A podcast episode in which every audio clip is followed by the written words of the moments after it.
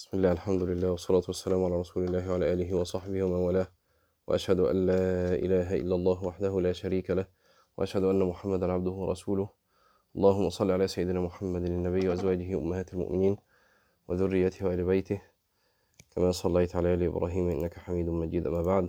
قال وقوله صلى الله عليه وسلم وقرة عين لا تنقطع يعني وأسألك قرة عين لا تنقطع. قرة العين من جملة النعيم. فمنه ما هو منقطع ومنه ما لا ينقطع. فمن قرت عينه بالدنيا فمنه يظهر انها عائده على نعيم قرة العين. فمن قرت عينه بالدنيا فقرة عينه منقطعة وأيضا فسرورها لا يدوم. لأن لذاتها مش لأن لذاتها مشوبة بالفاجع أو بالفجائع والتنغيص. وكيف تقر عين المؤمن في الدنيا وهو يعلم سرعة انقضائها؟ ومفارقة ماله فيها من أهل وولد ومال. ويعلم ما يعالجه عند مفارقتها من سكرات الموت. وما يلقاه في البرزخ من الوحشة والوحدة والضيق. ثم ما يخشاه يوم القيامة من العذاب. يعني كل هذه منغصات تنغص على المؤمن التلذذ والتمتع والتنعم بالدنيا. ولو حاز الدنيا كلها فكل واحدة من هذه وحد وحدها تكفي لتنغيص ذلك التنعم. ويعني لو لو بس إحنا يعني إيه فايقين نركز مع كل واحدة كده ونعيش معاها ولو للحظات. كيف تقر عين المؤمن في الدنيا وهو يعلم سرعة انقضائها. وطبعا هنا السرعة لن تفهمها على وجهها إلا إذا قارنتها. يعني هنا يا جماعة سرعة انقضاء الدنيا شيء نسبي.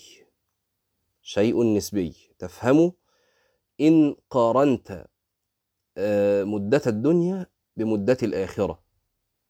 لا مش بمدة الآخرة يا سيدي. بمدة البرزخ. دعك من الآخرة.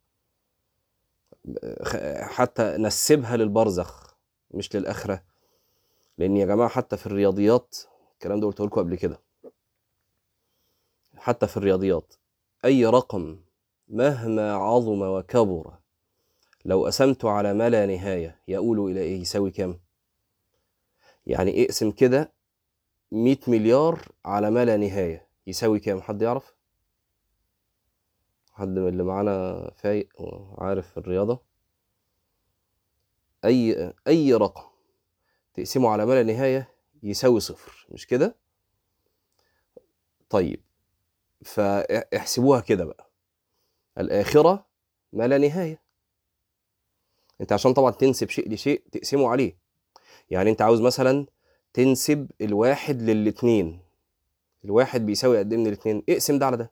واحد على اتنين يساوي نص. يبقى الواحد نصفه لاثنين.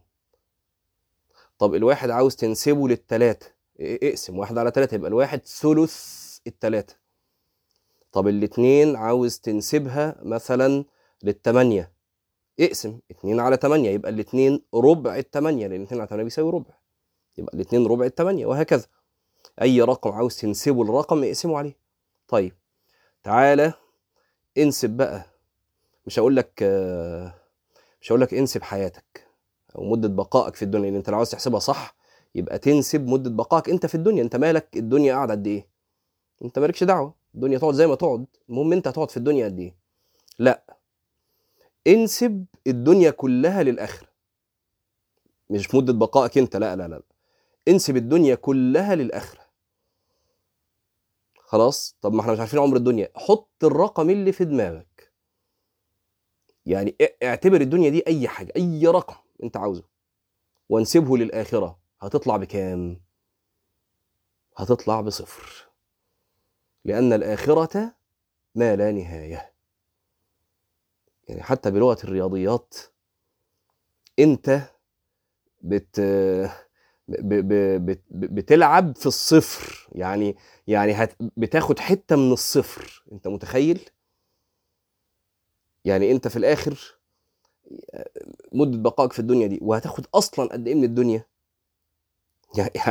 يعني أصلا نعيم الدنيا اللي هو ولا حاجة أصلا. هتاخد منه قد إيه وهيفضل معاك قد إيه؟ و... فإحنا إحنا بنجري ورا إيه يا جماعة؟ إحنا بنجري ورا سراب. ورا سراب. أنت هتاخد قطعة صغيرة جدا من صفر أصلا. من صفر. واضح؟ طيب فهنا بيقول وكيف تقر عين المؤمن في الدنيا وهو يعلم سرعة انقضائها. وعرفنا بقى أن سرعة الانقضاء تفهم على وجهها إذا نسبت مدة الدنيا إلى مدة الآخرة ومفارقته ما له فيها.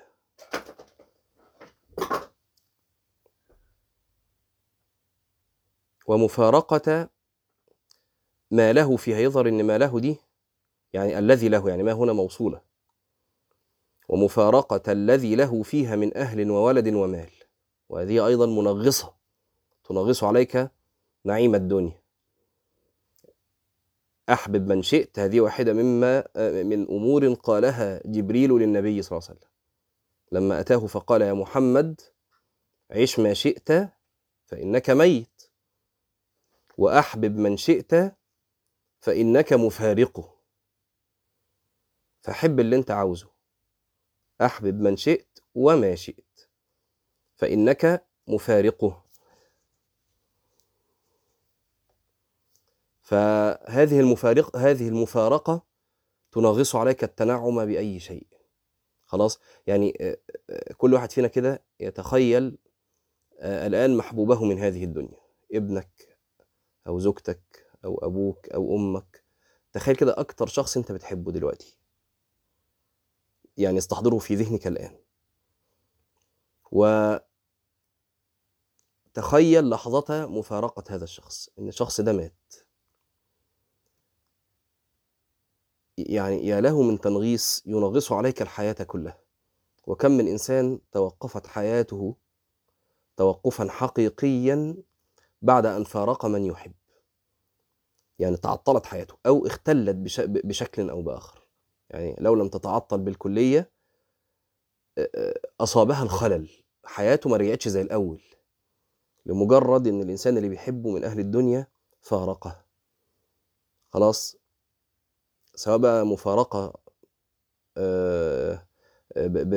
يعني مش عاوز أقول صغرى وكبرى لأن المفارقة الكبرى الحقيقية هي في الآخرة الحقيقة. كنت أقول صغرى بإنه يسافر ولا يبعد عنه ولا يزعل منه ولا كذا و... أو فارقه بالموت. لكن هل الموت هنسميه المفارقة الكبرى؟ برضه لو ركزت كده مش هتلاقي دي المفارقة الكبرى ولا حاجة. لأن المف... هذه المفارقة قد يحدث بعدها اللقاء والأنس في في الجنة. إنما المفارقة الكبرى تكون إمتى؟ لما يبقى واحد في الجنة وواحد في النار. دي المفارقة الكبرى التي لا يرجى معها بقى خلاص إيه لا لقاء ولا لا طبعا إن, إن إيه إن كان من أهل التوحيد جميعا فخلاص يعني حتى لو هو في النار فمآله إلى الجنة. لكن على كل حال يا جماعة مش عاوزين ندخل في الفلسفات دي. اللي عاوزين بس نستحضره الآن. معنى المفارقة معنى شديد على النفس بالذات النفوس الرقيقة. والإمام أحمد رحمه الله ما كانش يت... يكتر من الأصدقاء والأصحاب وكده الإمام أحمد. فلما سئل عن ذلك هو ليه ما بيكترش من الناس ومن معرفة الناس؟ قال خشية الفراق أو لألم لفظه لألم الفراق. لألم الفراق. يعني هو الإمام أحمد قلبه لا يقوى على ألم الفراق. فكان يقول إيه أزود من الأصحاب وال... وأحب وأحبهم ويحبوني وبعدين إيه واحد يموت واحد يسافر. فيعني إيه يتوجع القلب. فدي برضو من منغصات هذه الدنيا. مفارقة ما له فيها من أهل وولد ومال. ويعلم خلي بالكم عشان بس ما نسرحش إحنا ده كله بنقول إزاي تطمن للدنيا وإزاي تقر عينك بها وفيها كل ده. زي إيه سرعة الانقضاء اتكلمنا عنه؟ مفارقة المال والأهل والولد. ويعلم ما يعالجه عند مفارقتها من سكرات الموت. وما يلقاه في البرزخ من الوحشة والوحدة والضيق. ثم ما يخشاه يوم القيامة من العذاب. يعني لو فكرت في سكرات الموت نغصت عليك حياتك. ولو ف... ولو فكرت في فيما يكون في البرزخ أو ما يكون في الآخرة يعني واضح الكلام. قال بعض السلف ما ترك الموت للمؤمن قرة عين في أهل ولا مال ولا ولد. وقال مطرف إن هذا الموت قد أفسد على أهل النعيم نعيمهم فالتمسوا نعيما لا موت فيه. ولذلك كان في ما ذكر الموت في شيء في, واسع إلا ضيقه. ما ذكر الموت في واسع إلا ضيقه. يفسد عليك كل نعمة. وأنت تخيل كده أنت قاعد في في أكتر مكان نفسك تروحه دلوقتي. يعني شوف أنت تخيل كده أكتر مكان نفسك تروحه. وغمضت عينك وفتحتها لقيت نفسك في في المكان ده. وراح جاي واحد قاعد يكلمك عن الموت. خلاص أو بلاش أبلغ من هذا إنك المكان اللي أنت نفسك تروحه ده وأنت قاعد فيه كده فجأة راح واحد مات قدامك. ف استحضرت ان يعني أن هذا كما أن هذا مات فأنت كمان هتموت. إيه بقى؟ هتفرح بالمكان اللي أنت فيه ده ولا خلاص خلاص نغص عليك نعيمك وكدر عليك هذا النعيم. إن هذا الموت قد أفسد على أهل النعيم نعيمهم فالتمسوا نعيما لا موت فيه. أفسد عليهم نعيمهم وهم في النعيم. مش أفسد عليهم نعيمهم يعني يعني يعني هجم عليهم فسلبهم أرواحهم. لا لا لا. ده لو أنك من أهل الآخرة إحنا طبعا ما بنتكلمش الناس اللي غافلة الناس اللي صاحية ومصلية الفجر دي وقاعدة تسمع درس و... دي ناس برضو يعني عندها قدر من من اليقظة. أكيد يعني. نسأل الله هذا يعني. يكون عندنا قدر من اليقظة فأن يكون الموت منا على ذكر دائما. فإن كانت تلك هي الحال فالموت يفسد علينا نعيم الدنيا ونحن في النعيم. واضح. إذا إذا تذكرنا الموت ضاق علينا نعيم الدنيا.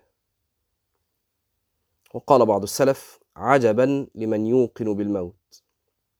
كيف تقر بالدنيا عينه أم كيف يطيب فيها عيشه؟ ونظر بعضهم إلى دار له حسنة فبكى. وقال والله لولا الموت لكنت بك مس لكنت بك مسرورة ولولا ما نصير إليه من ضيق القبور لقرت أعيننا بالدنيا. ثم بكى حتى ارتفع صوته. رأى بعض السلف في منامه قائلا يقول له وكيف تنام العين وهي قريرة ولم تدر في أي المحلين تنزل؟ يعني في جنة أو في نار. فلا تقر عين المؤمن في الدنيا إلا بالله عز وجل. وذكره ومحبته والأنس به. وكأننا دلوقتي يا جماعة ابتدينا نحط إيدينا على بعض على بعض هذه المعاني. وتفتح لنا بعض أسرارها. يعني ليه السلف كانوا بيقولوا إيه؟ إن قرة عين المؤمن في الدنيا ذكر الله ومحبته والأنس به. و... كأننا ابتدينا نشعر و...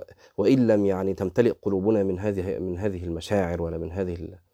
لكن ابتدينا نفهم شوية إن الناس دي دائما الموت منهم على ذكر ودائما معنى المفارقة قدام عينيهم ودائما معنى سرعة انقضاء الدنيا وأنها لا تساوي شيء إذا نسبناها إلى الآخرة. فهذه المعاني خلاص زه... زهدتهم في الدنيا. فدنيا إيه اللي هيلتذوا بها بقى؟ واضح يا جماعة؟ ومن قرت عينه بالله. ف عارفين يعني كأني أجيب على دلوقتي في ذهني. عارفين لما تكون رايح مكان ممتع جدا؟ يعني تخيل كده إنك إيه رايح مثلا المالديف مثلا. ماشي؟ وبعدين ف انت بقى إيه صور المالديف طبعا إيه في ذهنك و... و... أو... أو أي مكان تاني يعني لو الناس ما تحبش البحر ولا بتاع يعني إيه أي مكان انت إيه ت... تحبه كده تخيله يعني. وبعدين وانت في السكة للمكان ده هتركب بقى طيارة ولا هتركب أتوبيس ولا ماشي؟ آه، ممكن يحصل لك إحساس كده معين إنه آه، مثلا أنت راكب طيارة مثلا والطيارة آه، فيها برضو بعض الإيه الملاذ مثلا زي الكراسي بتاعتها مريحة بيقدموا لك وجبة حلوة أي أي حاجة يعني. أنت ممكن تشوف إن هذه الملاذ عائق بالنسبة لك أنت في الوقت ده عائق عن الوصول للمكان اللي انت رايحه اللي هو المالديف أو غيره. يعني إيه عائق؟ مش عائق يعني بتمنعك لأ. يعني أنت مش هتوصل للمكان ده غير لما تنتهي هذه الرحلة صح؟ بكل ما فيها بقى من إيه من من حاجات ممكن تبقى حلوة. يعني آه، فتلاقي الحاجات حتى الحاجات الحلوة دي بالنسبة لك هي كدر هي معكنين عليك. ليه؟ لأنها في الحقيقة أنت عاوزها تخلص. ليه؟ لأنها آه، معنى وجودها إنك لسه ما وصلتش للمكان اللي أنت رايحه. وإنك مش هتوصل للمكان اللي أنت رايحه إلا بانتهاء هذه الإيه؟ خلي بالكم مش بقول ال... ال... ال... بانتهاء هذه المكدرات ولا المشاق لا. ده أنا بقول لك هذه ال... آه، ال... ال... الأمور الحسنة الجميلة. يعني زي ما بقول لك كده وجبة حلوة سخنة بتاع رحلة مريحة كراسي مش عارف إيه. ومع ذلك أنت عاوز ده كله يخلص. عاوز تقفل عينك وتفتح تلاقي نفسك فين؟ في المالديف. صح؟ آه كأنك برضو يعني فكرة النسبة دي إنك بتنسب النعيم اللي أنت رايح له للنعيم اللي أنت فيه فكأنك حقرت هذا النعيم إلى جوار ذاك الإيه؟ النعيم الذي أنت ذاهب إليه. ف شوف بقى ده مع الآخرة بقى. فتلاقي آه يعني كلام السلف له وجه الحقيقة إن هم يشعروا هذه الأمور لكن إحنا لغلظ الحجب التي هي على القلوب ولانهماكنا في الدنيا السامع والمتكلم وإنها خلاص صارت أكبر همنا ومبلغ علمنا الدنيا. آه آه ف واللي أكبر علم الدنيا يا جماعة ده, ده يعلى ده عارف حاجة ده؟ ده ولا يعرف حاجة. ربنا قال كده في القرآن صح؟ ولكن أكثرهم لا يعلمون يعلمون. ربنا كده في القرآن؟ ها ولكن أكثرهم لا يعلمون. يعلمون. إيه ده؟ هم لا يعلمون ولا يعلمون؟ يبقى يعلمون إيه؟ طب إيه اللي بعد يعلمون؟ يعلمون ظاهرا من الحياة الدنيا. يعلمون ظاهرا من الحياة الدنيا. ف إيه ده بقى؟ يعني إيه المعنى يا جماعة؟ ولكن أكثرهم لا يعلمون. نفى الله عز وجل عنهم العلم ثم أثبت لهم علما يعلمون ظاهرا من الحياة الدنيا. يبقى اللي يعلمون ظاهرا من الحياة الدنيا لا يعلمون. فهمتوا؟ يبقى أنت لو تعلم ظاهرا من الحياة الدنيا معاك دكتوراه في الذرة. خلاص؟ أنت لا تعلم شيئا. يعلمون ظاهرا من الحياة الدنيا وهم عن الآخرة ها؟ هم غافلون. يبقى ال- اللي غاية علم اللي غاية آه، علمه الدنيا وهو عن الآخرة غافل ولا يعرف حاجة. فلأننا معظمنا يعني سامع والمتكلم ومعظم أحوالنا على هذا إن إحنا نعلم ظاهرا من الحياة الدنيا وعن الآخرة نحن غافلون. استثقلنا بقى الإيه أو أو, ما- أو, أو لم نشعر بما يقوله السلف. هذه الكلمات ما كن- ما كناش فاهمينها ابتدينا إيه؟ تنور شوية هي كان حبيب العجمي يخلو في بيته ثم يقول ومن لم تقر عينه بك فلا قرت ومن لم يأنس بك فلا آنس أو فلا أنس وروي عنه أنه كان يقول لا قرت عين من لم تقر عينه بك ولا فرح قلب قلب لم يفرح بك. وعزتك إنك لتعلم أني أحبك. وقال حبيب ليزيد الرقاشي بأي شيء تقر عيون العابدين في الدنيا؟ وبأي شيء تقر أعينهم في الآخرة؟ فقال يعني يزيد الرقاشي بالإكثار من التهجد من التهجد في ظلمة الليل. وأما الذين تقر أعينهم في الآخرة فلا أعلم شيئا من نعيم الجنان وسرورها. ألذ عند العابدين ولا أقر لعيونهم من النظر إلى ذي الكبرياء العظيم. إذا رفعت تلك الحجب وتجلى لهم الكريم فصاح حبيب عند ذلك صيحة خر مغشيا عليه.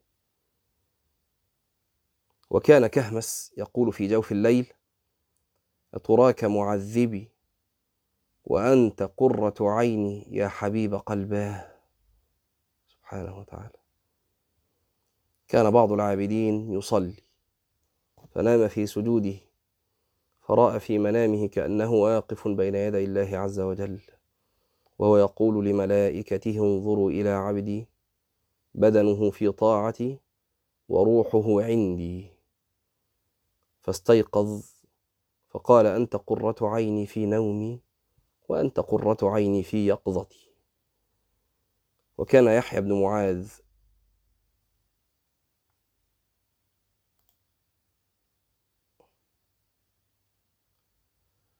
الصوت واضح. النت قطع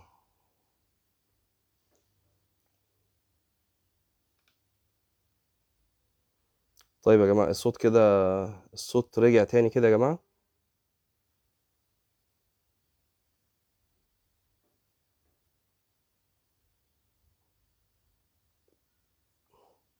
طيب. قال وكان يحيى بن معاذ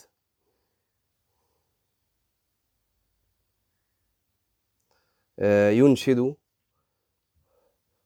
قرة عيني لا بد لي منك وإن أوحش بيني وبينك الزلل. قرة عيني أنا الغريق فخذ كف كف غريق عليك يتكل. آه لا بد لي منك. شوفوا المعنى ده جميل إزاي يا جماعة؟ صوت واضح يا جماعة مش كده؟ الصوت واضح كده.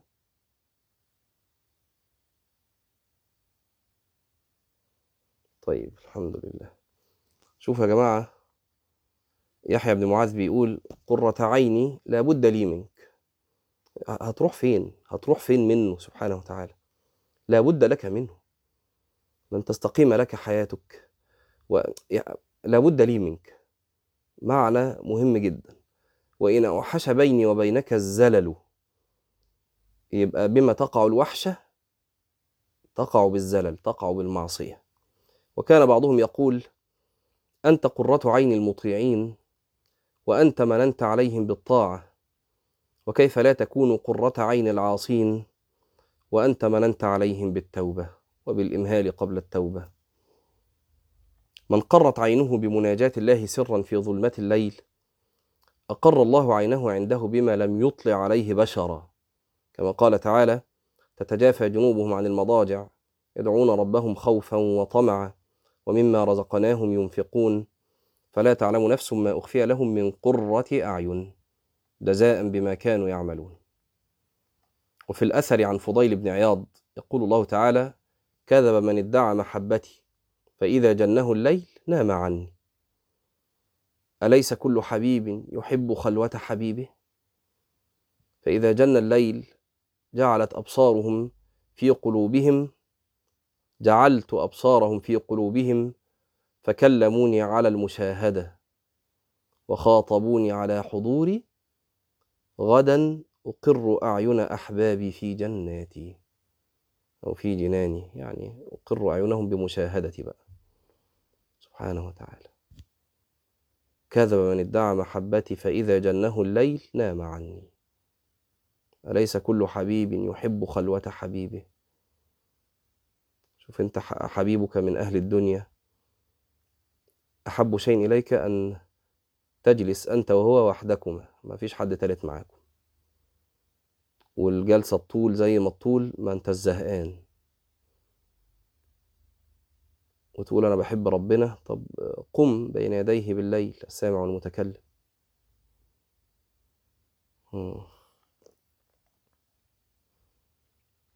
وأسألك الرضا بعد القضاء. طيب خمس دقايق كده في منهاج القاصدين. وقفنا على باب بيان عذاب القبر وسؤال منك منك منكر ونكير.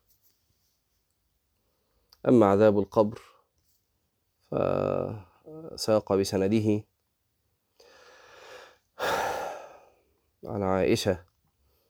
قالت دخلت دخلت علي عج- عجوزان من عجوز يهود المدينة.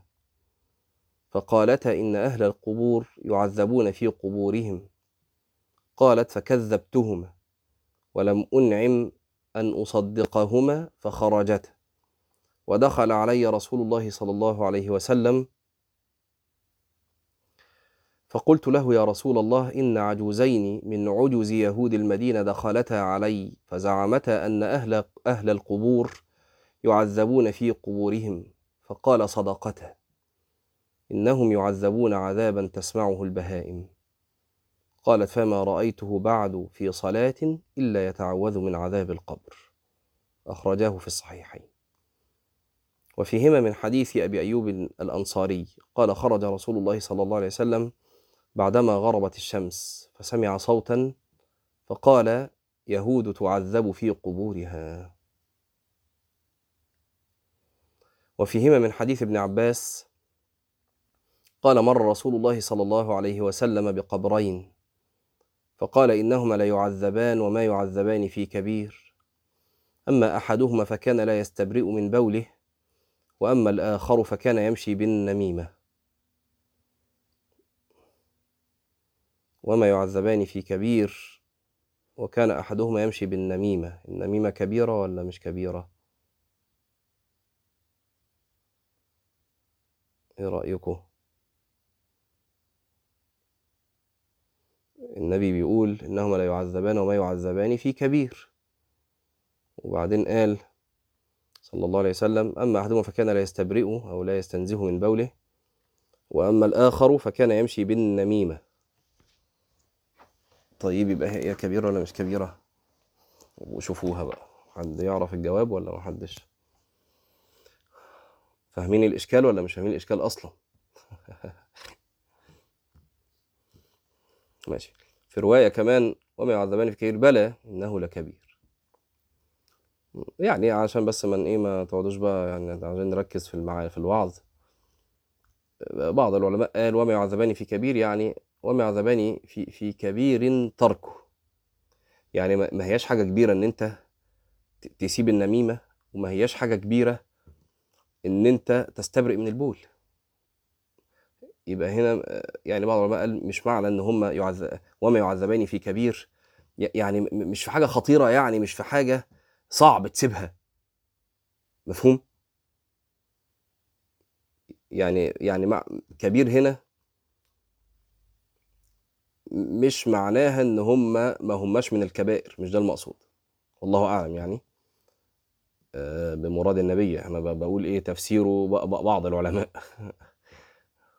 بقول تفسير تفسير بعض العلماء. طيب وفي أفراد البخاري من حديث أم خالد قالت سمعت رسول الله صلى الله عليه وسلم يتعوذ من عذاب القبر. وفي أفراد مسلم من حديث أنس بن مالك عن النبي صلى الله عليه وسلم أنه قال صلوا على النبي. لولا ألا تدافنوا لدعوت الله أن يسمعكم عذاب القبر. لو سمعنا عذاب القبر مش هندفن بعض. فإن قيل كيف نؤمن بعذاب القبر؟ ولو كشفناه لم نرى لذلك أثرا. يعني لو كشفنا القبر مش هنشوف يعني. فالجواب من ثلاثة أوجه. أحدها أنه يجب الإيمان به لإخبار الصادق. وإن لم تره هذه العين. فإن الصحابة كانوا يؤمنون بنزول جبريل وإن لم يروه. ويعلمون أن النبي صلى الله عليه وسلم يشاهد ما لا يشاهد غيره فكذلك الميت. قد خرج عن حالة الدنيا فهو يدرك ما لا يدركه غيره. والثاني أن يتذكر حالة النائم وأنه قد يرى أن حية تلدغ فيصيح في نومه. ويفرق وأنت تراه ساكنا. ويمكن حتى بعد ما يقوم من النوم يقول لك ده أنا يعني كان بيحلم مثلا إن حد بيضربه ولا يقوم يقول لك جسمي موجوع كأني فعلا كنت بتضرب. مش كده؟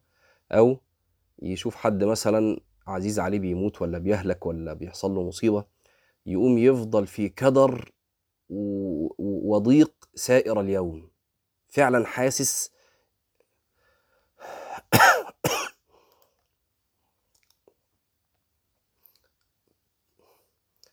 طيب برضو ال- النت برضو بيقطع تاني.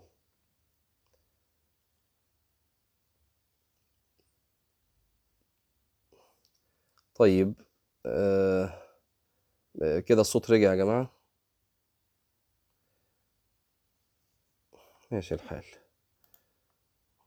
ذنوبنا كتير ونحرم الخير بها.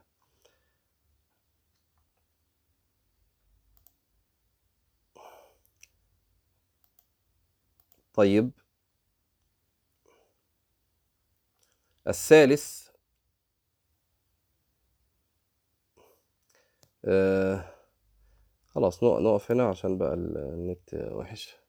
وقولي هذا واستغفر الله العظيم لي ولكم. سبحانك اللهم وبحمدك. أشهد أن لا إله إلا أنت. نستغفرك ونتوب إليك. والسلام عليكم ورحمة الله وبركاته.